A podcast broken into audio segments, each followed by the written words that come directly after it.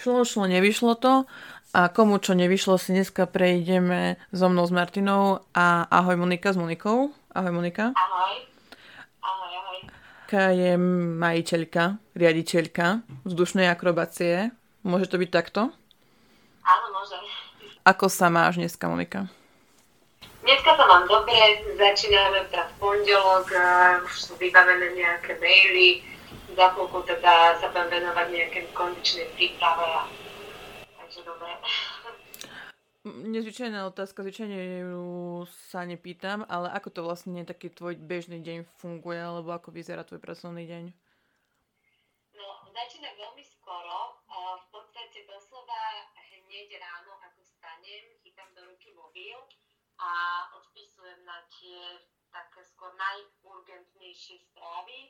Častokrát pozriem nejaké maily od dodávateľov, väčšinou mi to trvá nejakú hodinku, hodinku až, až pol a potom stávam. Čiže klasická hygiena, prezlečujem sa a keď nemám teda ráno tréningy, vrátim sa späť k počítaču, je tam veľa vecí, ktoré musíme programovať, riešime s technikou, či nejaké uh, ďalšie úpravy treba robiť na stránke, programovať nejaký systém, alebo potom zase marketing, nejaké posty riešime, čiže v podstate celé to do obedie, ak nemám tréning, je vlastne venované uh, priamu práci s počítaču a teda vlastne ven, venovaniu sa klientom, odpisovaniu na ich správy, častokrát sú to rôzne otázky, telefonáty, Čiže by som bola nejaké 4-5 hodín do obeda, je to čisto iba o tomto. Takže po obede čo teda robíš? Potom po obede nám už okolo tej druhej začínajú tréningy, ktoré trvajú naozaj až do večera, väčšinou do 9. Čiže to už sa pomaly potom začnem eh, zberať na tréning, začnem teda pripravať nejaký tréningový plán, dojdem do telocvične, musím mať teda všetko prichystané, čiže tam už uh, priamo som v telocvični, trénujeme, najskôr začíname s deťmi a potom postupne väčšie tréningy už sú dospelými, čiže až do nejakej 9. a prichádzam domov väčšinou o nejakej 10. s tým teda, že keď nie som celé po na mobile, zase je tam kopec e-mailov, na ktoré treba odpísať, dopity, sú tam uh, rôzne otázky od klientov, čiže zase minimálne hodina, hodina a pol a väčšinou chodia nám naozaj spávať neskoro, čiže um, taký je môj bežný deň. V podstate celý, celý čas pracovný. Trošku rozprávame tak tajomne, že o čom sú tie tréningy, ale ešte ma zaujímalo, že niekoho aj o 9. večer ešte ide cvičiť a vlastne nie je to už dosť neskoro pre to telo aj celkovo kvôli nejakým športovým veciam? Alebo práve, že tedy majú ten, ten človek mať čas na to? Ono veľmi závisí, ako je ten človek nastavený a ako je zvyknutý. Sú ľudia, ktorým sa vyslovene cvičí dobre ráno, že nemá, nemajú problém stať o 5. o 6. ísť na zacvičiť a potom do práce, ale potom je typ ľudí, ktorí naozaj radšej strávia ten čas čo najdlhšie v posteli, idú do práce a jednoducho už nemajú na výber, musia ísť trénovať večer. Častokrát teda tie naše hodiny pre dospelých sú od tej 6. do tej 9. a máme všetky termíny vybukované, čiže myslím si, že ľudia sú sú nadšení z tých tréningov, čiže nevadí, nevadí naozaj trénovať o tej 9. Najmä teda počas leta, lebo vtedy je ešte o tej 8. je v podstate relatívne svetlo, čiže inak je ten človek posnutý ako... Flexibilné, že vlastne od rána do večera, že kedykoľvek to tomu, ktorému človeku vyhovuje viacej. Áno, áno, máme aj ranné hodiny, tam väčšinou chodievajú buď takto ľudia, ktorým sa vyslovene cvičí lepšie ráno, alebo tam máme častokrát ľudí, ktorí majú americký pracovný čas, čiže oni nemajú na výber, oni jednoducho po obede musia pracovať, čiže nemôžu zúčastňovať uh, žiadnych takýchto tréningových aktivít, tak oni vyslovene vyhľadávajú takéto doobedné hodiny.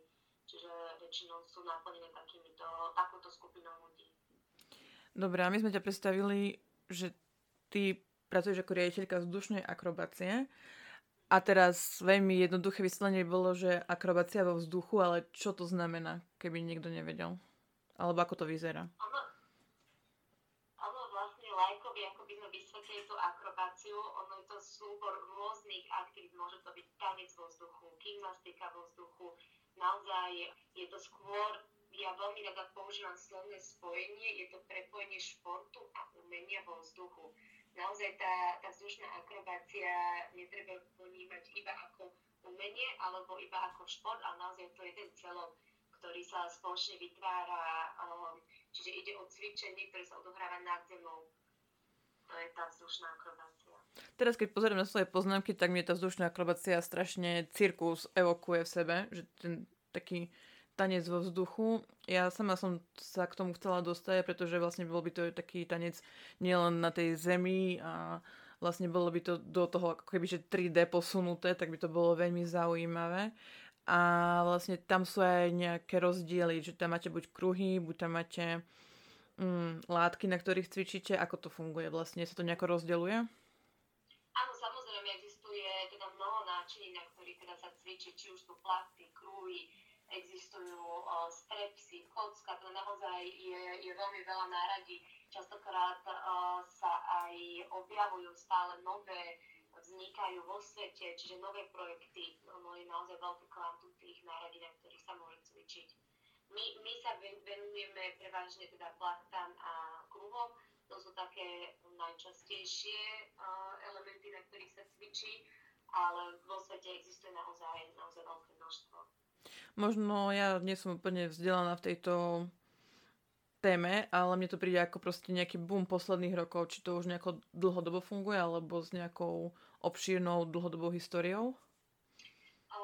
Čo sa týka celosvetovo, určite áno. Už teda dlhé roky samozrejme ten počiatok bol v tom cirkuse, teda ako si spomínala až potom sa to postupne prenieslo aj medzi úplne bežných ľudí, aby sa mohli zúčastňovať takýchto tréningov a disciplín. Ale čo sa týka na Slovensku, je to ešte veľmi mladý šport, ktorý sa stále vyvíja, stále si hľadá svoju cestu a dúfam teda, že čoskoro sa stane aj uznaným športom na Slovensku. Bolo by to oveľa jednoduchšie pre vás však? Určite áno, určite. Dobre, Ty si ale však nezačala s dušnou akrobáciou, ty si začala vlastne gymnastikou, čiže si takisto vlastne začala vlastne na zemi. A začala si, a možno pre niekoho skoro, ale na gymnastku asi ten vek 5 rokov je taký neutrálny, alebo respektíve takto cvičenie býva. Áno, ja som začínala so športom 5 rokov, s modernou gymnastikou. Ono, predovšetkým gymnastika je úžasná v tom, že je základom pre akýkoľvek šport Čiže naozaj z nej môžete vychádzať akékoľvek šport, športom sa, športu sa chcete venovať v budúcnosti. Je veľmi dobré mať gymnastický základ. Ja som sa gymnastike venovala 15 rokov, dokonca som bola aj reprezentantka Slovenskej republiky a postupne uh, som vlastne plynulo prešla z gymnastiky na akrobáciu.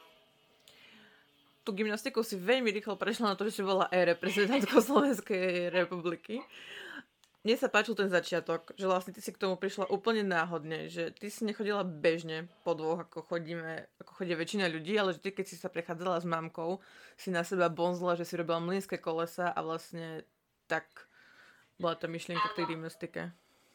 Áno, ja som vždy ako dieťa mala veľmi veľa energie a keď sme sa s mamou prechádzali a boli sme v parku, ja som nekráčala, ja som vedľa nej robila mlynské kolesa a ako je teda stretol jeden známy, ktorý robil gymnastického trénera, tak uh, on mamine teda odporúčil, aby, aby ma vybila z tej energie, aby som teda začala chodiť na gymnastické tréningy.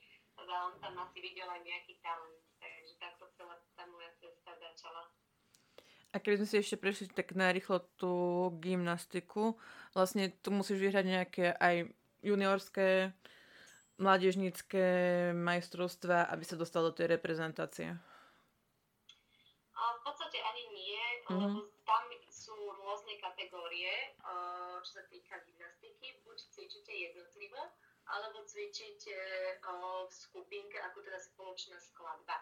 Môžete dostať do, reze- do reprezentácie ako jednotlivec, ktorý teda reprezentuje sám za seba a reprezentuje teda krajinu, alebo ste v týme 5 dievčat, plus teda nejaký náhradník, ktorí ste na tej súťaži priamo spolu a vy spolu teda zodpovedáte za tú reprezentáciu. Je to niečo, ako keby si predstavíš uh, štafetu, kedy teda celý ten tým musí spolupracovať, aby dosiahli nejaké úspechy, alebo teda uh, samostatný bežec. Čiže ty sa môžeš dostať do reprezentácie uh, aj v prípade, ak vyhráš nejaké juniorské uh, majstrovstvá, preto, pretože že v tom týme vás potrebujú viacerých. A ak by si vyhrala iba ty, tak vlastne si, si sám človek, ale oni potrebujú viacerých do týmu. Takže môže sa stať, že aj osoba, ktorá nevyhrá majstrovstva juniorské, sa môže stať uh, reprezentantkou.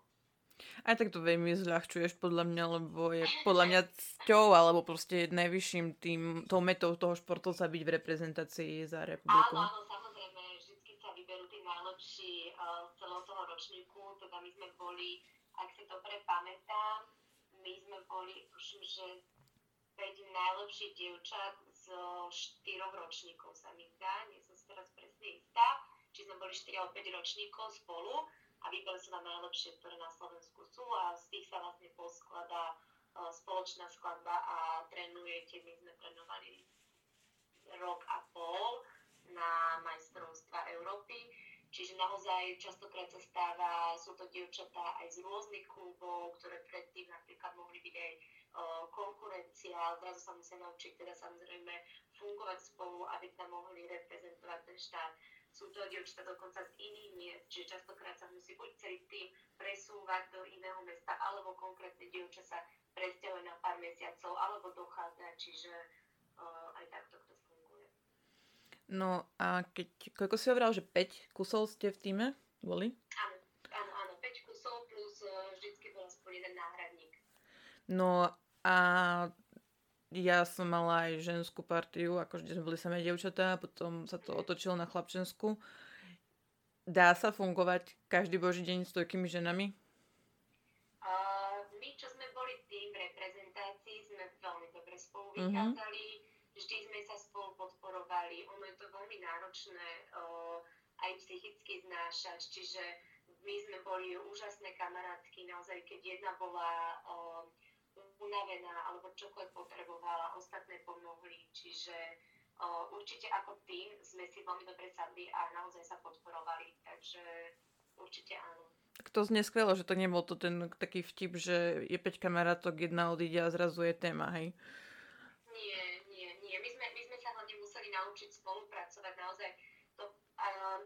Sme sa nenaučili spolupracovať, je to cítiť uh, v tom športe a naozaj ten tým musí byť naladený ako keby uh, na jednu nôtu, aby naozaj vedel spolupracovať, aby teda vedel podať čo najlepší výkon. A, a my sme naozaj veľmi dobre spolu vychádzali, častokrát sme sa registrovali aj na tých súťažiach, vnímali sme sa, keď sme boli z iných v podstate konkurenčných klubov, ale už keď vás vyberú do tej reprezentácie, tak naozaj musíte byť ako jednota a ideme teda spolu reprezentovať tú krajinu.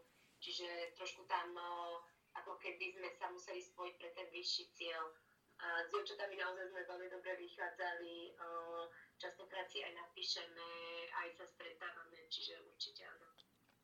No a ty si popri tom už ku koncu vlastne objavila aj tú akroba- akrobáciu. Kde áno, si... ja, som sa, ja som sa k akrobácii dostala veľmi takou, takou náhodou by som skôr povedala, kedy bola oslovená moja mamina, vlastne to tiež mi vlastne išlo, kde ju oslovila jedna trénerka, ktorá sa venovala akrobácii s tým, že hľadajú nejaké nadané dievčatá, ideálne gymnastky na, na akrobáciu. Takže v podstate som vyšla niečo ako na casting uh, s mamou, kde teda si pozreli, čo všetko dokážem a na základe toho nás zobrali do týmu, kde sme sa teda začínali postupne venovať akrobácii. To všetko sa udialo nejaké 3 roky pred koncom, kedy som končila s gymnastikou, čiže dovtedy to bola stále forma pre mňa nejakého odreagovania alebo zábavy, kedy som ešte naplno sa musela venovať gymnastike, ako teda uh, reprezentantka. A až následne, keď som s gymnastikou skončila, sa pre mňa akrobácia stala prácou a už teda som sa naozaj začala veľmi rýchlo, tam zrazu nastal pokrok, lebo som uvoľnila tréningy z gymnastiky, ktoré som presunula ten môj, ten môj čas ako keby na akrobáciu a tam už sa to potom veľmi rýchlo posúvalo. Gymnastika je aj veľmi známa v rámci nielen majstrovstiev, ale vlastne v rámci olympiády a je asi nejakým možno aj logickým postupom, že si potom vedela rozhľadať tú akrobáciu, ale možno nejaký rozdiel medzi tou gymnastikou a akrobáciou, že čo bolo také zásadné pre nejakého lajka? Najvä- najväčším o, rozdielom, ktorý je, predovšetkým gymnastika sa odohráva na zemi Mhm. a akrobácia sa odohráva vo vzduchu, respektíve vzdušná akrobácia sa odohráva vo vzduchu. To je zjavný rozdiel. poznáme- Áno, poznáme samozrejme aj pozemnú akrobáciu, to je tiež určitý druh gymnastiky, ale ak sa rozprávame vyslovene o vzdušnej akrobácii, tak vždy vo vzduchu. A nikdy sa nebala tej výšky, alebo... Ale samozrejme, treba, treba mať zdravý rešpekt. Veľmi veľa ľudí sa ma pýta na tú výšku, ako sa to, ako to my vnímame. Mm, Častokrát ľudia eh, to považujú aj za takú samozrejmosť, že keď vystupujeme vo výškach, že určite už sa nebojíme. Je to práve naopak. Čím viac som skúsenejšia a som staršia, tým viac si začínam uvedomovať tie rizika, e, začínam si uvedomovať, aké musia byť materiály, kto nám musí nachystať veci, ak, aké pohyby si človek môže dovoliť, čo musí mať natrénované. Čiže naozaj, e, čím viac je človek skúsenejší, tým viac vidí, aké rizika naozaj môžu nastať, čiže tým viac je opatrnejší. Takže určite treba vždycky mať zdravý rešpekt k tým výškám. Dá sa na to zvyknúť, na tú výšku, ale uh, nikdy neísť v podstate rozrušený alebo lahostajný k tej výške. Vždycky to treba si uvedomovať, že stačí jeden zlý pohyb a naozaj to môže skončiť nešťastím. No, jak si spomínala ty, že čím, vieš, čím viac vieš, tak asi vieš, že koľko je tých nesprávnych pohybov na tých hlanách alebo na tom kruhu, ktoré by ťa v odzokách mohli dostať dole, ale vy tam začínate postupne s tou výškou, že najprv sú dievčatá alebo cvičiaci niekoľko iba, no ako meter a potom viac a viac a viac sa to dvíha dohora.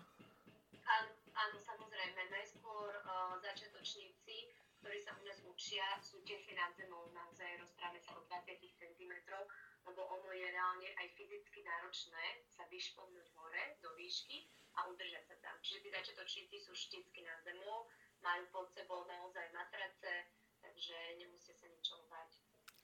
Môj zvyčajný problém je, že nie, že vyštverať sa hore, ale že keď si uvedomím, že ak vysoko som, tak potom, že zrazu stres a panika. A druhá vec je, že presne tá vzdušná akrobácia, respektíve tanec na buď na plachtách alebo na kruhu ma donútila cvičiť ruky, lebo nohy som mala vždy nejako, že silné, alebo vedeli to zvládnuť viac, ale ruky to jak paličky, tyčinky, nič. A tam to asi je dosť náročné na ruky.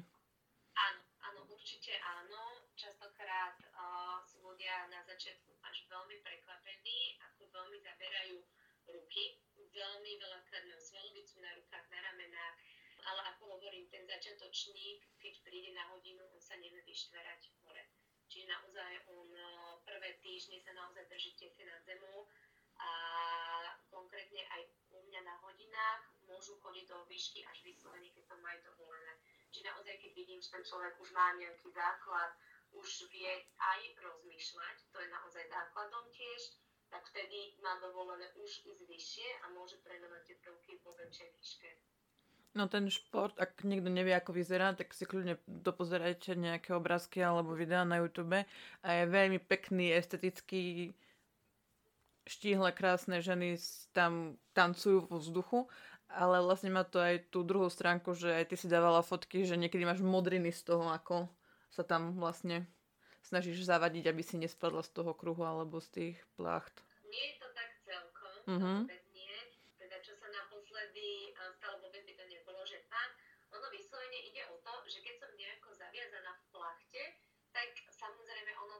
vytvára nejaký tlak na tvoju kožu, na ktorý ona je zvyknutá, čiže sa ti vytvorí modrina. Nie je to z toho, že by človek padal a zrazu sa snaží zachytiť, to vôbec nie. Skôr je vytváraný teda tlak na, na to telo, ktorý, ktorý tam potom spôsobí uh, modrinu. A samozrejme, častokrát, keď sa trénujú nové prvky, tak sa môžu vytvárať uh, nové modriny, ale naozaj vždycky, keď trénujeme, trénujeme tak, aby uh, sme eliminovali akékoľvek pády a zranenia, lebo naozaj pri tej slušnej akrobácii to môže mať veľmi zlé následky. No ja som teraz nemyslela ten pád, že z toho modriny, že ste tam spadli ako hrušky zelené, ale skôr z toho presne, že vytváranie toho tlaku na tú pokožku a vlastne, že to nie je zvyknutá tá časť tela vlastne na ten tlak a tým pádom tam vznikne tá modrina. To- Ono, ono si to veľmi, te- telo sa dokáže veľmi fyzicky prispôsobiť, čiže naozaj, či už je to nejaká fyzická záťaž, ako keď trénujete napríklad na maratón alebo akýkoľvek iný šport, tak to telo si dokáže veľmi rýchlo a naozaj sa dokáže extrémne fyzicky prispôsobovať. Čiže aj pri týchto rôznych prvkoch samozrejme dokáže si zvykať, či už teda vás niekde tlačí. Ono to častokrát býva aj pri tých začiatočníkoch, že tlačí ich pod kolenom napríklad kruh, alebo teda majú zodraté ruky, alebo mozole. Čiže no všetko si to telo musí zvyknúť, lebo je to úplne nový pohyb, ktorý teraz nerobili. Tak napríklad niekto má odtlak z nových topánok, čiže naozaj um, je to, to telo sa potom dokáže naozaj adaptovať a prispôsobiť. Som sa ťa chcela spýtať, že ktoré je tvoje najobľúbenejšie? Či v nejaký stretching na podložke, alebo plachty viac preferuješ, alebo práve tie kruhy, alebo ktoré z toho najviac ty sama máš najradšej? Mne sa to postupom času vždycky tak obmienia. Raz sú to kruhy a raz sú to zase plachty. Čiže obidve tieto naradia sú pre mňa veľmi uh, takou veľkou srdcov, srdcovkou a mám ich obidve veľmi rada. A vlastne nejaký tam ten postup, že najprv sa robí, začína na plachtách alebo na kruhu, alebo vlastne na čom chceš začínať, tak na tom začínaš ako začiatočník napríklad? Také základné pravidlo, ktoré aj rozprávame začiatočníkom, keď uvažujú, či teda skúsiť plachty alebo kruhy, častokrát to môže byť uh, prvým faktorom preferencia toho žiadateľa, čiže naozaj niekto môže mať vyslovene radšej tie plachty a niekto zase kruhy. A druhá vec je, uh, kruh si vieme nastaviť výšku, a naozaj ten človek si dokáže sadnúť do toho kruhu už aj priamo zo zeme. Že naozaj nemusíš nič spraviť, v podstate si do neho sadneš ako keby do stoličky a už tam vieš aspoň nejaký, ne, nejaký malý jednoduchý prvok spraviť. Mm-hmm. Čiže ten začiatočník v podstate na tom kruhu už na prvej hodine dokáže spraviť nejaké základné jednoduché pózy, ale nevýhodou je, že ten kruh trošku tlačí, lebo teda samozrejme on je tvrdší, tak trošku je to, je to také náročnejšie čo sa týka tohto, ale zase tie plachty uh, môžu byť pre niekoho viacej priateľnejšie, síce sa naučia na tých prvých hodinách trošku menej, lebo je to fyzicky náročnejšie, ale ich môže viacej baviť tá variabilita tej plachty, môžu sa im tie farby páčiť. Čiže naozaj je to skôr tých preferenciách, ale uh, začiatočníci sa viacej naučia na tých kruhoch, na tých prvých hodinách ako na plachtách. Teraz možno pre počúvateľov trošku odskočíme od tej témy, lebo ty si robila všetko paralelne, čiže vlastne si nevynechala tú akrobáciu potom neskôr, ale študovať si nešla žiadnu, ja neviem, telovýchovu alebo niečo také, ale preskočila si na právo na vysokej škole. Áno, ja som začala právo študovať, keď som sa teda ešte venovala gymnastike. Už v tom období som venovala aj teda skôr rekreačne. A nakoľko teda e, gymnastika je šport, ktorý nie je možné e, vrcholovo robiť v 30 rokoch, čiže naozaj tie gymnastky väčšinou končia tých 15, 16 až 21 rokov, tak som vedela, že tu cesta takýmto smerom nepôjde v živote. A vždycky ja som teda bola aj dobrý žiak, mňa škola veľmi bavila, bavili ma dejiny, takže som e, sa rozhodla ísť e, študovať vysokú školu e, právnickú a už som teda potom pri nej aj zostala. A to, že, že budem niekedy vôbec sa živiť a venovať sa športu celý svoj život, v podstate prišlo až tak postupne popri tej vysokej škole. Ja keď som na ňu nastúpila, som si stále myslela, že sa budem naozaj venovať právu, že raz keď skončím teda s gymnastikou, budem naozaj právnička, ale postupom času, hlavne teda keď uh, som sa začala už profesionálne venovať akrobácii, ma tá akrobácia tak veľmi uchvátila v tom živote, že už som si nevedela predstaviť, že by som robila niečo iné. Čiže školu som si dokončila a už posledné roky na vysokej som teda vedela, že sa chcem venovať akrobácii na profesionálnej úrovni. Ale bolo by to zaujímavé mať byť právnička a zároveň cvičiť vzdušnú akrobáciu v tej miestnosti na súde. Asi by to nebolo, uh, ča- časovo by sa to nedalo zvládať, takže by to možno bolo. No. Ty si spomínala takisto vlastne, že ten šport jedno z tých vecí, že samozrejme okrem toho fyzického je, vytvorilo v tebe aj nejakú vytrvalosť, že vlastne to bola ďalšia vec, že práve je náročné, veľa sa tam učíš, musíš tam veľa toho ovládať a že vlastne aj to bolo prečo že ten šport nespravil len to, že si fyzicky zdatná, ale vlastne vytvorilo v tebe aj vytrvalosť. Áno, určite. To by si rodičia mali uvedomiť, keď váhajú, či dieťa prihlási na nejaký šport. Ono to nie je iba o tom, že to dieťa sa dostane naozaj medzi tých najlepších a možno v živote sa bude živiť športom alebo teda dosiahne nejaký športový úspech, ale je to o tom, že ten šport ti vytvára aj rôzne návyky, ktoré sú extrémne prospešné pre život. Ten šport ťa naozaj učí príjmať prehru, postaviť sa k tej prehre a naozaj začať makať na sebe ešte viac. Čiže naozaj ten šport ťa učí tvrdohlavosti, vytrvalosti, pracovať na sebe. On ťa učí určitému časovému harmonogramu, ktorý musíš naozaj splniť. Čiže ten eh, šport tomu dieťaťu dokáže naozaj štiepiť uh, veľmi prospešné vlastnosti do budúcna. Nemusí byť každé dieťa najlepšie, nemusí každé dieťa vyhrať, ani to není možné, ale dokáže ti naozaj dať do života veľmi, veľmi veľa. Takže ja by som určite aj odporúčala rodičom už len z tohoto hľadiska viesť deti k nejakej pravidelnej aktivite, k športu, aby naozaj získali tieto schopnosti a zručnosti.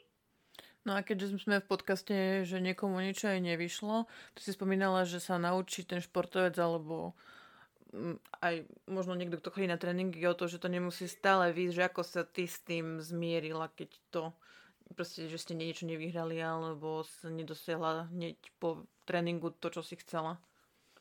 Určite áno, treba samozrejme príjmať aj prehry v tom živote, stávajú sa každému každému sa to stáva v živote, treba sa tomu postaviť. Ja sa riadím v živote pravidlo, že 10% je v živote to, čo sa ti stane a 90% to, ako sa ty k tomu postavíš a ako sa to rozhodneš obrátiť vo svoj prospech. Mne osobne sa stalo, že som počas uh, mojej gymnastickej kariéry dostala mononukleózu. Oh. A čo je teda veľmi uh, zle pre športovca, musí okamžite ukončiť nejakú športovú aktivitu. Ja som bola 3 mesiace úplne bez tréningov, čo teda bolo uh, od 5 rokov, keď som trénovala každý deň v telocvični, zrazu obrovská zmena. A keď sa mi mononukleóza začala zlepšovať, zrazu som veľmi, veľmi teda chcela zabe, za, ako keby Nabehnúť späť. Uh-huh. Áno, dobehnúť, dobehnúť zameškané a veľmi rýchlo som nabehla na tie tréningy a tým pádom sa mi vrátila mononukleóza ešte v horšom stave. Lebo si vystresovala to telo, no. Uh-huh. Áno, naozaj ja som to telo hneď vybičovala, uh, preto bolo po ťažkej chorobe, že bolo potrebné naozaj nastúpiť na to postupne. Čiže sa mi mononukleóza spätne vrátila, že sa nestihla doliečiť a skončila som vtedy aj v nemocnici oh. a celý rok som bola úplne vyradená z tréningov. Bolo to pre mňa uh, určite taká psychická skúška a keď sa rozprávame o tom, čo, to nevy, čo, čo nevyšlo, tak uh, stala sa mi vlastne vec po tomto roku, som znova postupne začala nabíhať na tréningy a mali sa konať uh, majstrovstva Slovenska a ja som vlastne rok netrénovala a že to bol september, kedy som mala znova povolené trénovať do doktoru a decembri, už si to nepamätám, ale presne sa, mali sa že to bol decembri, mali byť majstrovstva. Čiže ja som naozaj mala iba pár týždňov na ako keby dobehnúť ten rok, čo sa naozaj nedá.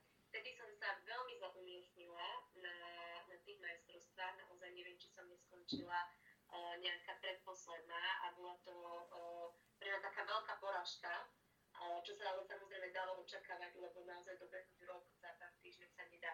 To každý ten vrcholový športovec vie, že keď vypadne z tréningu, zo svojho tréningového plánu na mesiac, tak je to veľmi ťažko dobehnúť. Mm-hmm.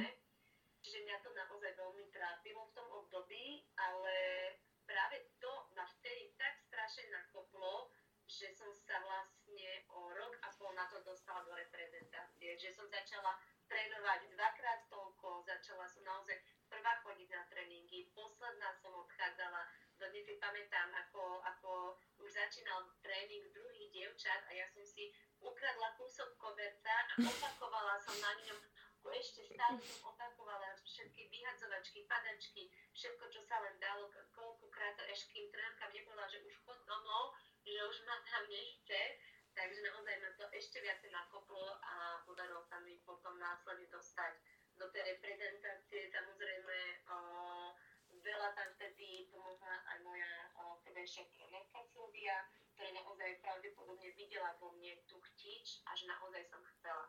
Že som chcela sa tam dostať, chcela som si ešte dokázať, že naozaj aj napriek e, tomu neúspechu a tej chorobe, že to dokážem ešte teda. No nejdeme tu na vyhľadať v tomto podcaste e, nešťastia iných ľudí, ale skôr ide o to, aby sa ten človek potom vedel k tomu spätne postaviť, aby to, áno, áno. Ho to nezomlelo. Áno, zásadom je sa k tomu postaviť a pre mňa, pre mňa toto bolo skôr takou motiváciou, že som si chcela ešte dokázať, že áno, ešte to dokážem a dostanem sa tam.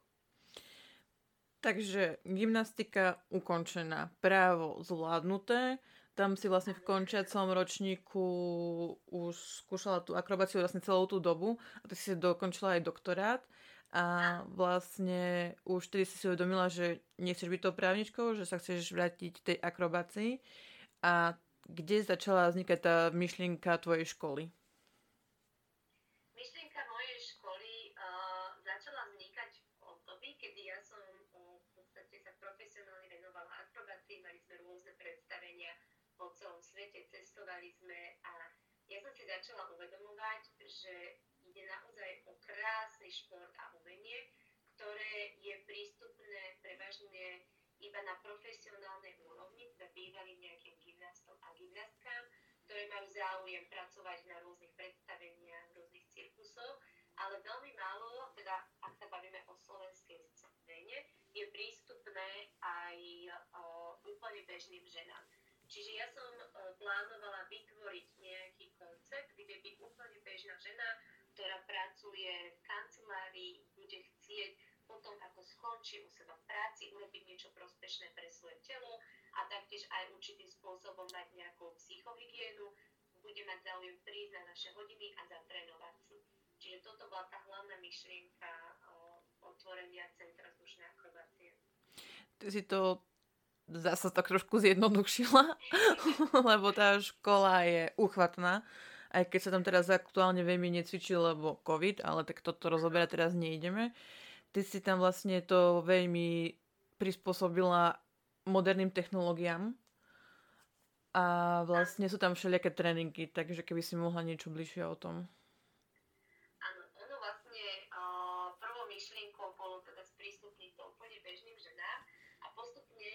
začali pridávať už aj rôzne skupiny a vekové kategórie a naozaj v dnešnom štádiu, v akom sme, vychovávame v podstate mladú generáciu akrobatov.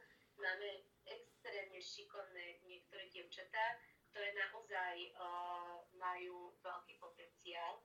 Začínajú trénovať v 8 rokoch, už ich vlastne trénujeme 3 roky. Uh-huh. Veľmi šikovné a naozaj a je vidno, že ich tá akrobácia zaujíma aj na profesionálnej úrovni. Zaujímajú sa, aké sú vysoké školy vo svete akrobácie, ako sa môže vystupovať. Čiže v podstate o pár rokov na Slovensku tu vyrastie uh, veľmi šikovná generácia akrobatov, ktorí môžu sa zúčastňovať v rôznych predstavení. V podstate by som tak povedala, že nahradia nás, tých, ktorí sme teraz uh, tí profesionáli.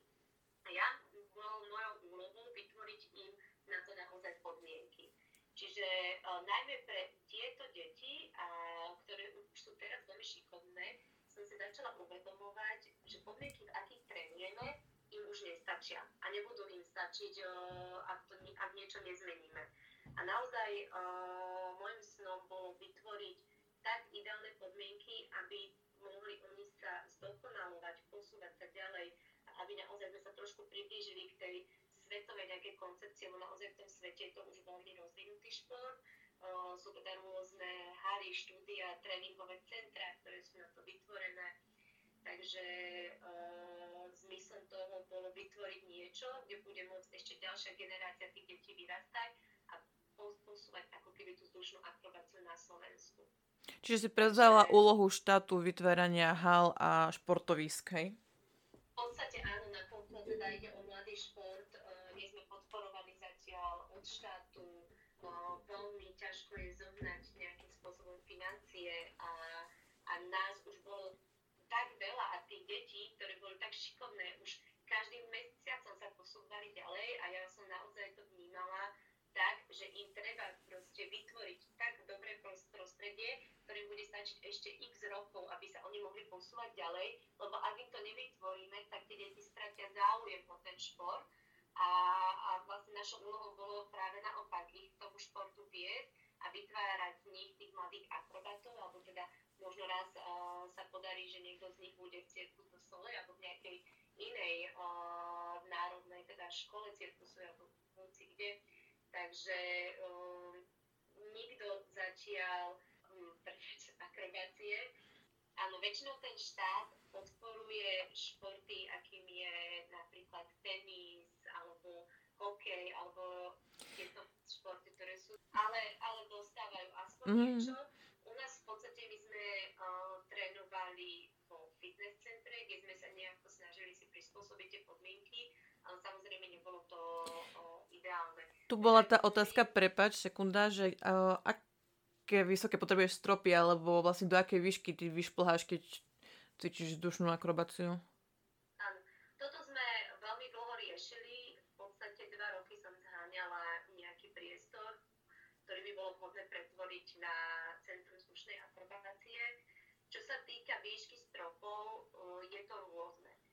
Človek dospelý, aj naozaj profesionál, je vhodné, aby mal aspoň tých 8 metrov Fú. výšky ale uh, nakoľko u nás sú častokrát aj úplní začiatočníci, naozaj dospeláci, lajkovia, častokrát pracujú s deťmi, tak si myslím, že to nie je bezpečné, ak majú takéto mm-hmm. stropy, lebo sa môže čokoľvek stať. Naozaj my sa snažíme trénovať takým spôsobom, aby sme eliminovali aký, akýkoľvek, akékoľvek zranenie, pád, čokoľvek. Našťastie sa nám to zatiaľ darí, naozaj majú veľmi dobré vybavenie, čo sa týka bezpečnosti ale vždy je tam ten ľudský faktor. Ľudia uh, ich baví ako keby cítiť ten adrenalín, uh, môže mi dojsť na hodinu v podstate cudzí človek, ktorého teda vidím párkrát a môže vyviesť naozaj vyššie, keď sa to naučí uh-huh. a môže v podstate ten, ten za, zauradovať ten ľudský čiže uh, a môže sa stať teda nejaké nebezpečenstvo. Uh, ja som veľmi dlho rozmýšľala, aké vysoké stropy hľadať a uvedomila som si, že ak chceme naozaj vybudovať tréningové centrum, tak takto vysoké stropy pre týchto začiatočníkov nie je bezpečné. Uh-huh. Lebo presne tak, ako som ti spomínala, čím mám viacej skúseností, tým viacej vidím tie rizika. Uh-huh. Aj mám viacej skúseností zo sveta, uh, šerujeme si rôzne informácie, aké sa teda stali, či už uh, nejaké bezpečnosti, či naozaj uh, mám tieto skúsenosti veľké a už vidím, čo sa môže stať. Čiže pre úplných uh, začiatočníkov sú úplne, uh, respektíve im nie sú vhodné takéto stropy. Čiže my máme, čo sme my, máme naše centrum, tam máme 5-metrové stropy, čo je až, až nich výška a naozaj to stačí aj tým deťom. Tým, deťom to na úplne stačí, lebo oni aj tým, že sú menšie, tak samozrejme využívajú inak tú výšku ako dospeláci a je to naozaj bezpečné. V tých 5 metroch, keď človek cvičí, na pod sebou dopadový matrac, vo väčšine prípadov, keď sa aj dostane trošku nižšie, ja toho človeka do, dočiahnem, dokážem ho istiť, dokážem mu pomôcť do toho kroku, dokážem mu to vysvetliť. A on, ak by sa náhodou dostal do 8 metrovej výšky, ja mu už tam nepomôžem. Ja už, ak on sa tam zamotá a nevie sa vymotať, ten tréner už mu tam nedokáže nejakým spôsobom poskytnúť nejakú interakciu, ale keď ten človek nižšie, napríklad do 2 metrov človek ešte dočiahne tými rukami, čiže mu dokážete vysvetliť, ako má dať kam ruku, nohu. Čiže naozaj uh, mať príliš vysoké stropy, je to iba na oko, si človek myslí, že je to super, ale z tej trenerskej uh, stránky je to skôr nebezpečné. Dobre, ale štandardne nemáš ani 5-metrové stropy v budovách.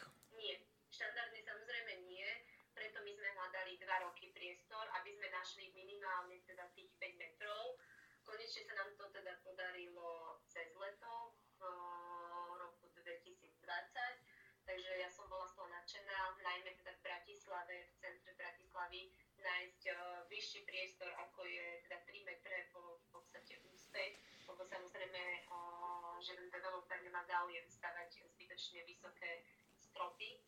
Takže bola to tiež taká, taká zhoda okolností, ktorá ma k tomu viedla. Ja som o, niekoľko mesiacov chodila po Bratislave, pozerala som si listy vlastníctva, nehnuteľností, zháňala som si telefónne čísla na majiteľov budov, aké majú zámery, na aký účel je tá budova, či naozaj o, dlho som hľadala, až kým teda sa konečne naskytol priestor, s ktorým som bola spokojná a vedela som, že áno, túto to chceme vybudovať. Takže dva roky ukazujú tvoju vytrvalosť a následne tvoju bojovnosť, že si, sa ti to podarilo všetko, všetko zariadiť a ty to máš zariadené veľmi moderne a nie teraz vizuálne, ale skôr po tej technologickej čas, časti.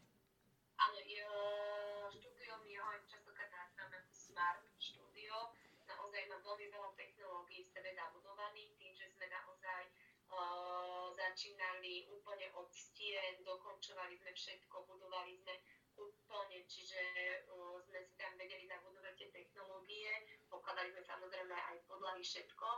Čo sa týka technológií, máme tam uh, senzory, ktoré vnímajú vydýchanosť vzduchu a na základe toho, ako rýchlo sa vydýcháva vzduch, senzor vie napríklad vypočítať, koľko ľudí sa tam nachádza a on podľa toho vie sám vyslať signál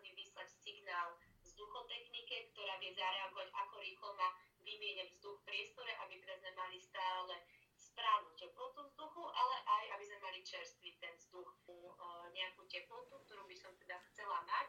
Viem si nastaviť čas, ak mám potrebu, tam nižšia tá teplota, ale ten systém vie, že my o druhej začíname, čiže on už sám si to vypočíta, aby teda to stihol zohriať alebo ochladiť ten priestor, tak on si vypočíta, že napríklad začne už o jednej pracovať, alebo o pol druhej, alebo môže začať pracovať už o desiatej. On presne vie, koľko mu to bude v súvislosti od vonkajšej teploty, čiže uh, celý ten systém funguje sám a potom samozrejme, keď sú tam ľudia viacej dýchajú, vytvára sa väčšie teplo, on vie, že musí teda začať viacej produkovať chladenia a ochladzovať napríklad vzduch, alebo potom zase opačne kúriť. Čiže on už si to sám celé dokáže riadiť. Máme tam uh, taktiež senzory svetiel, ktoré vnímajú, svetlo a podľa toho sa prispôsobuje svetlo vnútri. Čiže aby sa šetrila energia, funguje to takým spôsobom, že nemusíme mať zapnuté svetla v priestore celých uh, 6 hodín alebo 7 hodín denne, ale ako náhle začne zapadať slnko, tak svetla v priestore sa postupne začnú zapínať, aby sme mali v priestore konštantné svetlo a tým pádom sa šetrí vlastne energia.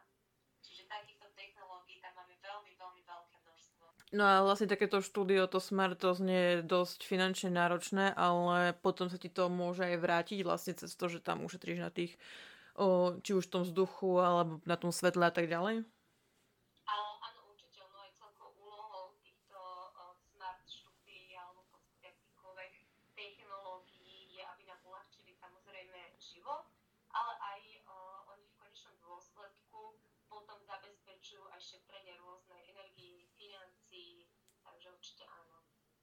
Takže toto je Smart Studio a vlastne ty si nám na začiatku popisovala svoj deň, kde som ťa ukončila v polovičke, lebo už som mala pocit, že si toho robila veľa. Ale tedy si mi povedala, že ešte len začína, že ešte treba aj to dohnať druhú časť dňa. Ty si ešte o to viac robila tesne pred tým, ako sa vlastne to štúdio malo otvoriť.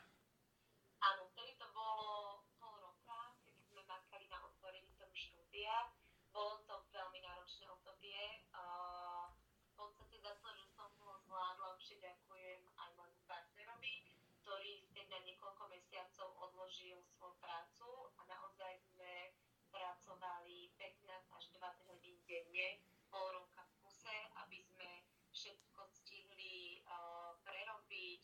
Museli sme tam naozaj vytvoriť, vybudovať uh, všetky tie úchyty, bezpečnostné systémy, kúpeľne, toalety, šatne, sklad veci. Uh, museli sa vlastne prerobiť samozrejme všetky tie senzory, svetla, klimatizácie, podlahy, zrkadla, čiže to bolo obrovské množstvo dodávateľov, ľudí, ktorí pracovali na celom tom štúdiu a bolo teda potrebné, aby to niekto celé samozrejme objednával, vybavoval, vymeriaval niektorými termínmi tak natesno, že museli sa napríklad položiť podlahy, otriť zase ďalšie profesie, ktoré museli niečo zase dokončiť a na nich zase musela ďalšia profesia nadvezovať a naozaj vybaviť všetko, aj tie technológie, aby všetko fungovalo, zabezpečiť. Uh, nebolo to vôbec jednoduché a častokrát už sme boli veľmi, veľmi vyčerpaní, unavení, um, ale museli sme to nejako zvládnuť a vedeli sme teda, že to zvládneme. No, povedz nám, ako veľmi si perfekcionalista. Uh, čo sa týka mojej práce, veľmi. Ja som veľmi veľký perfekcionalista. Je to určite vidno aj na tom štúdiu. Ozaj premyslené všetko do úplných detailov. Uh, sa snažili myslieť uh, takmer na všetko. Takže dúfam, že ešte najbližších pár rokov uh, naozaj to bude vhodné pre akrobáciu a ďalšie generácie. No a ty si spomínala, že pred tvojim terajším štúdiom vlastne chcela by si vlastne vychovať tie mladšie generácie, respektíve tie najmladšie, že to je jeden z tých dôvodov, prečo si to aj celé začala robiť, ale vlastne vy tam máte aj um, fenomén dobrého kolektívu medzi sebou, ženušky. Áno, určite. Uh, čo sa týka tých uh, dospelých ľudí, väčšinou k nám prichádzajú skôr, skôr kvôli uh, tomu, aby si dobre zacvičili, aby urobili niečo prospešné pre svoje telo, prípadne aby spevnili telo, určite aby sa trošku zabavili, lebo celkovo tá akrobácia prináša tým ženám taký ten pocit tej, tej ženskosti, ladnosti a určite im to trošku aj zdvihne sebavedomie, lebo naozaj tie ženy sa musia naučiť spolahnúť na to svoje telo, ako ho teda má byť trénované, lebo v tej, uh, už keď sa dostanú na tú zem, už sa musí vedieť spolahnúť sama na seba, už musí ona vedieť, čo, čo má spraviť. Čiže im to naozaj aj zdvihne sebavedomie tým, že, že sa dokážu spolahnúť same na seba. A vytvoril sa tam veľmi dobrý kolektív tých žien, najmä dievčatá, ktoré začínali pred niekoľkými rokmi u mňa trénovať, stále k nám chodia radi, vracajú sa, uh, veľmi už sa dobre aj poznáme, uh, tešili sa veľmi z nového štúdia, z čoho som ja bola veľmi prekvapená. Mnoho vlastne našich klientov nám pomohlo, alebo respektíve poskytlo aj pomoc pri zariadovaní, či už upratovaní, alebo čokoľvek iné. Takže mňa to vtedy tak veľmi úprimne dojalo, že tí ľudia naozaj sú ochotní v podstate suplovať tú úlohu toho štátu a že sú ochotní aj oni pomáhať a prispieť v podstate niečomu, čo môže fungovať ešte ďalších x rokov Takže ja si to veľmi vážim a, a som, som až uh, veľmi milo prekvapená, ako, ako sa tí ľudia okolo nás zbierajú a koľko dobrých tých ľudí tam uh, chodí, aké sú tam priateľstva, či už medzi tými deťmi alebo dospelými vznikajú. Takže je to naozaj veľmi, veľmi príjemné to sledovať. Tak aktivita tvorí ďalšiu aktivitu a snáď aj dobro tvorí ďalšie dobro. A vlastne pri tvojich nekonečných dňoch a plných aktivít vlastne toto je tá časť, ktorá teba dobíja. Áno, áno, určite áno. Ono aj častokrát uh, tie deti dokážu, dokážu toho človeka nabiť neskutočnou energiou, uh, aj keď oni častokrát samozrejme vymýšľajú, ale to keď vidíte, ako sa konečne niekomu niečo podarilo, ako mal svoj napríklad nejaký prvok, ako takú tú metu, a konečne sa mu to podarilo na hodinách, keď, keď sa stane teda tak, tak, takýto uh, pokrok, devčatá si častokrát zatlieskajú jedna druhej, tešia sa, obia, ob, sa a naozaj podporujú jedna druhú, takže to, je to úžasné, naozaj uh, veľmi sa z toho teším. A aký je tvoj najobľúbenejší prvok?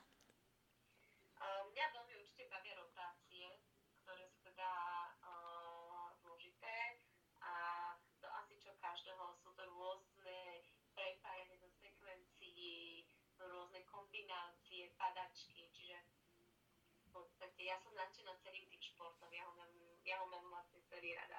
Že ho máš v krvi. Áno, áno. Myslím si, že sme prešli každú časť, tak by sme prešli na záverečné kolo teda, ak ešte nie je niečo, čo by si nám rada spomenula. Mm. A vlastne ešte ja spomeniem, že ak teda uvidíme, že ako dlho bude trvať ten COVID, dúfam, že už si dá aj on dovolenku od nás, tak ak by niekto vás chcel vyhľadať alebo podporiť, tak vlastne vy robíte teraz veľa online. Áno, teraz sa venujeme veľa online, dokonca sme spustili aj uh, online program vzdušnej akrobácie. Ja som nad týmto programom veľmi dlho rozmýšľala, aj uh, sme to viacerí akrobati uh, v podstate si odkomunikovali. Na základe toho som sa rozhodla spustiť takýto program, lebo ako začal teda COVID, mnoho ľudí si to nainštalovalo doma, na záhradách, na chatách a začalo trénovať. V podstate ten človek sa neustále vyvíja v tomto športe a potrebuje sa učiť nové veci, takže začali si vyhľadávať na internete rôzne videá a človek, keď nie je profesionál, respektíve nedokáže odfiltrovať neprofesionálny nejaký tutoriál alebo neprofesionálne video a môže to viesť k zraneniu. Čiže uh, takou hlavnou myšlienkou vytvoriť tento online program slušnej akrobácie bolo sprístupniť všetkým, naozaj všetkým, tá cena je uh, naozaj minimálna, bezpečné videá, aby tí ľudia si nenhľadali čokoľvek na internete, čo naozaj nie je správne predvedené, nie je tam vysvetlené, čomu sa majú napríklad vyvarovať, ako to nemajú robiť, alebo teda nie je tam vysvetlené, ako konkrétne sa dostať do tých prvkov, čiže naozaj uh, eliminovať nejaké domáce zranenia týmto ľuďom. Takže teraz vedieme takýto online program, má to začať celkom úspech, naše dievčatá trénujú, dostávame veľmi veľa pozitívnych recenzií, veľmi dobre sa im učí prostredstvom tohto online. Je to vždycky natočené niekoľkokrát, tie videá sú dlhšie, majú tam uh, vysvetlené naozaj od tých základov, videá sú rozdelené do úrovní, čiže každý si vie nájsť to, čo jemu naozaj uh, je vhodné, podľa teda jeho tých znalostí a je tam podrobne vysvetlený text, uh, prostredstvom textu podrobne tam je vysvetlené, ako teda majú robiť správne tie prvky a ako sa vyverovať zranenia. Toto veľmi častokrát chýba pri videách, ktoré si vyhľadávate na internete a tým pádom môže dojsť k zraneniu veľmi rýchlo. Ak ešte niekto nemá nainštalované doma šály alebo kruh, mm-hmm. tak vlastne si môže dať u vás aj online stretching alebo online jogu.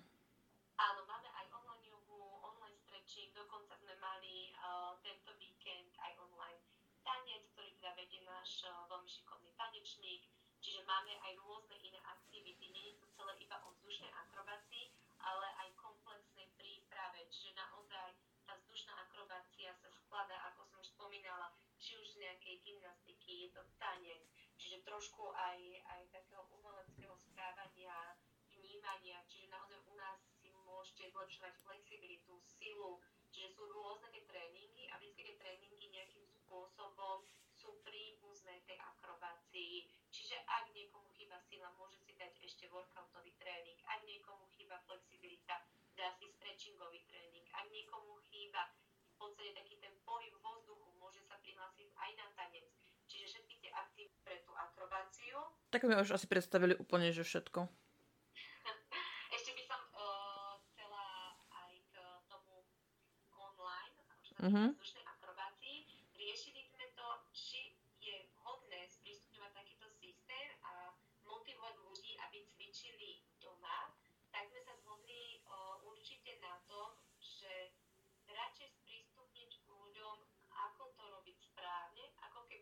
mali hľadať na internete niečo, čo teda nemusí byť predvedené uh, od profesionálneho trénera a mohlo by im to spôsobiť zranenie, lebo tomu sa človek nevyhne. Tí ľudia samozrejme, ak nebudú mať prístupný takýto systém, budú si hľadať iné videá. Čiže uh, hlavnou myšlienkou bolo, aby tí ľudia cvičili bezpečne a aby sa vyhli zraneniam alebo respektíve domácim zraneniam tak jednoznačne tam ide o celkovú tú bezpečnosť, aj keď ten šport, keďže ten šport je vo vzduchu a tak ďalej a asi to nevyhľadávajú ľudia, ktorí vôbec nemajú s tým skúsenosti, ale už nejaké, ktoré majú a tým pádom vedia, že aj aké tie cviky tam vedia využiť na tých hlanách, alebo aké sú ich schopnosti, aby vedeli sa tam vlastne hýbať.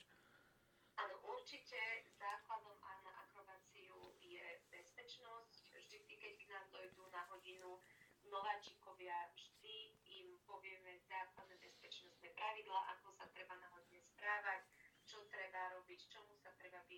Čiže naozaj majú o, ako keby inštruktáž bezpečnostnú na, tý, na tej prvej hodine, všetky... Bezpečnosť, bezpečnosť, bezpečnosť. Dobre, prejdeme teda do toho druhého kola. Tam budú tri otázky. Budeš si berať jednu z tých dvoch možností, keby to šlo bez toho, aby si nám vysvetľovala, prečo si si tú možnosť vybrala. Dobre.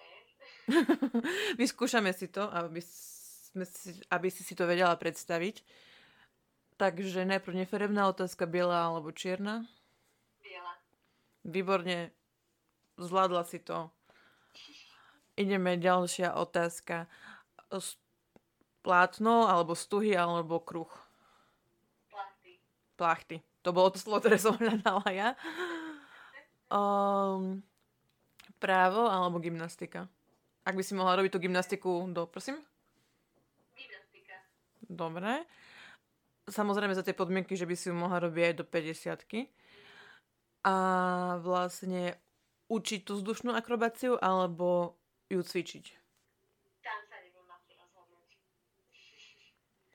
Tam obidve, obidve sféry sú úžasné, takže aj v tom postavení trénera vlastne vnímať úspechy svojich zverencov, Mhm. aj eh, v postavení toho profesionálneho akrobata, keď eh, dokončíte predstavenie a naozaj stovky tisíce ľudí vám tlieskajú, čiže je to naozaj veľmi, veľmi vyvážené. Obidve, obidve sféry tejto práce mám veľmi, veľmi rada. A ešte jedna podotázka, vlastne tá vzdušná akrobácia má nejaké obmedzenie vekové? Nemyslím si, že by to malo obmedzenie vekové, skôr ide o kondičné obmedzenia, lebo už je potom logické, že človek uh, už teda v nejakom staršom veku nedokáže uh, kondične zvládať, uh, najmä teda, keď sa rozprávame o nejakých uh, náročných predstaveniach. Sú to, ja si pamätám, boli sme aj na, na predstaveniach, na ktoré kondične vyslovene museli trénovať. Bolo to predstavenie nad ľadom, kde sme počas predstavenia aj 5 krát museli vyšplnúť hore do výšky 8 metrov, odcvičiť tam nejakú krátku zostavu, zísť dole. Čiže ono to je fyzicky náročné a človek na to musí byť kondične pripravený, lebo je iné, ak človek v podstate beží, nevládne zastaneš, ale ak eh, prestaneš vládať v tej výške 8 metrov, tak je to obrovský problém. Nesmie sa to stať, jednoducho nesmie. Takže naozaj musíš mať človek veľa natrénovaný. Čiže skôr je tak obmedzenie to kondičné a je to tak, ako sa človek cíti, ak sa bavíme o tej profesionálnej úrovni. Ak sa bavíme o úrovni trénera, ten samozrejme svoje skúsenosti môže eh, prenášať na tých svojich zverencov aj, aj v pokročilejšom veku, takisto ako tréneri gymnastiky. Dokonca uh, ja som už aj zažila uh, trénerku, ktorá bola v 7. mesiaci tehotenstva a priamo stola ma dokázala tak dobre inštruovať, že ona vlastne samozrejme nemusela cvičiť. Takže uh, tam, tam už je to teda iné. Tak potom aj v 7. mesiaci tehotenstva môžete byť trénerom. Trénerom áno, ale určite by som neodporúčala cvičiť. No tak je to nebezpečné hlavne. Určite áno. Aj pre mamičku, aj pre ten plod. Tak ja ti veľmi pekne ďakujem, Monika, že si nám takto porozprávala, čo ty robíš a čím sa ty živíš a čo ťa baví. Určite to je veľmi zaujímavé a vlastne si nám dala aj návody, ak by niekto chcel si vlastný projekt alebo biznis alebo čokoľvek otvorí, že čo k tomu potrebuje z vlastností človečích. Určite áno a ja ďakujem veľmi pekne za pozvanie. Tak o, v Bratislave sa vidíme a ja sa, milí poslucháči, s vami lúčim. Pekný deň po obede, večer, kedykoľvek nás počúvate, či už pri káve, čaji, víne, pive, čomkoľvek.